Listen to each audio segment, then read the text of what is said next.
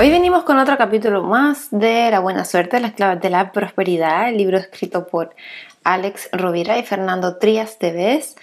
Eh, el capítulo comienza con el nuevo origen de la buena suerte y es que, dado que crear buena suerte es crear circunstancias, la buena suerte solamente depende de ti y a partir de hoy tú también puedes crear buena suerte.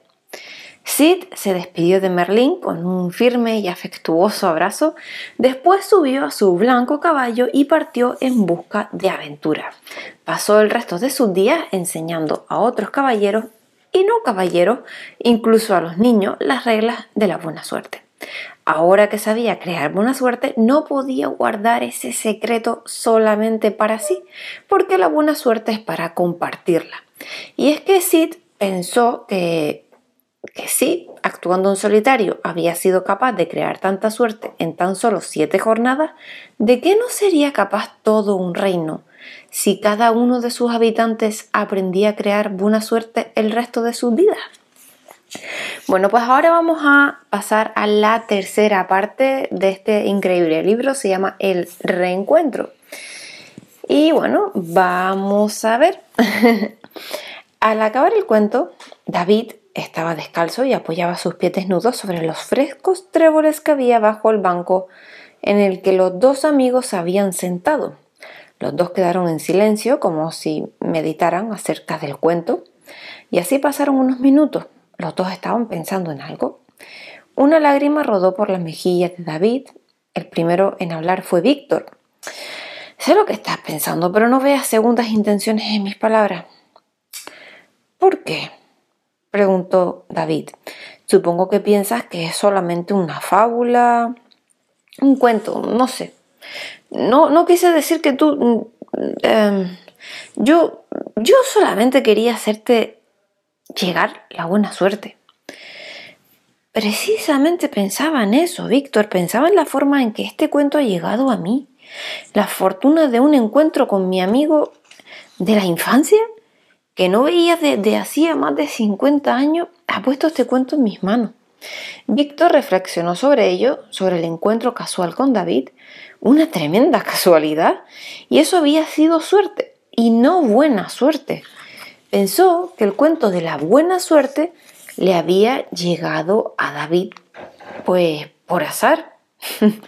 Vaya paradoja, pensó, y le dijo a David, sí, es cierto, el cuento de la buena suerte ha llegado a tus manos por hacer. ¿Y eso, eso, eso cree? Le espetó David.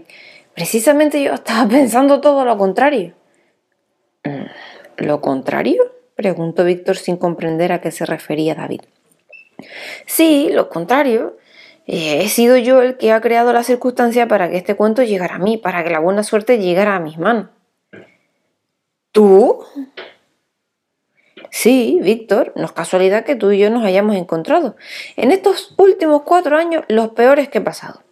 Mi única esperanza era encontrar el único amigo que he tenido, a ti. Y en los últimos años no hubo un solo día que no buscara tu rostro en cualquier semblante con el que me cruzara. En cada persona que me salía al paso, en cada semáforo, en las terrazas de los bares, en todos los rincones de la ciudad, nunca he dejado de mirar cada cara con la esperanza de reconocer la tuya. Eres el único amigo que tengo y que he tenido. He imaginado muchas veces que te encontraba. He visualizado muchas veces nuestro reencuentro, igual que, que Sid veía crecer su trébol. Y, y a veces incluso he podido sentir el abrazo que nos dimos hace una hora escasa. Jamás dejé de creer que sucedería. Y añadió, te he encontrado porque yo quise encontrarte. El cuento de la buena suerte ha llegado a mí porque yo, sin saberlo, lo estaba buscando. Visiblemente emocionado, Víctor le dijo a David, así pues, en realidad piensas que la fábula está en lo cierto. Claro, prosiguió David, no puede ser de otro modo. Nuestro encuentro me ha demostrado que yo también puedo ser como Sid. Hoy he sido yo el que ha creado buena suerte. Yo también puedo crear buena suerte, ¿no te das cuenta? Bueno, naturalmente, exclamó Víctor. ¿Podría añadir yo una regla más a tu fábula? Le preguntó entonces su amigo. Bueno, claro, por supuesto, dijo Víctor. Y David añadió, el cuento de la buena suerte nunca llega a tus manos por casualidad.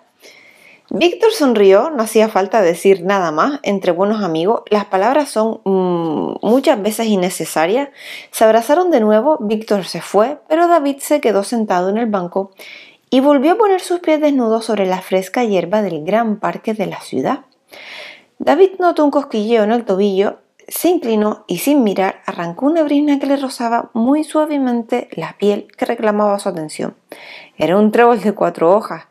David había decidido a sus 64 años empezar a crear buena suerte. ¿Cuánto tiempo esperarás tú?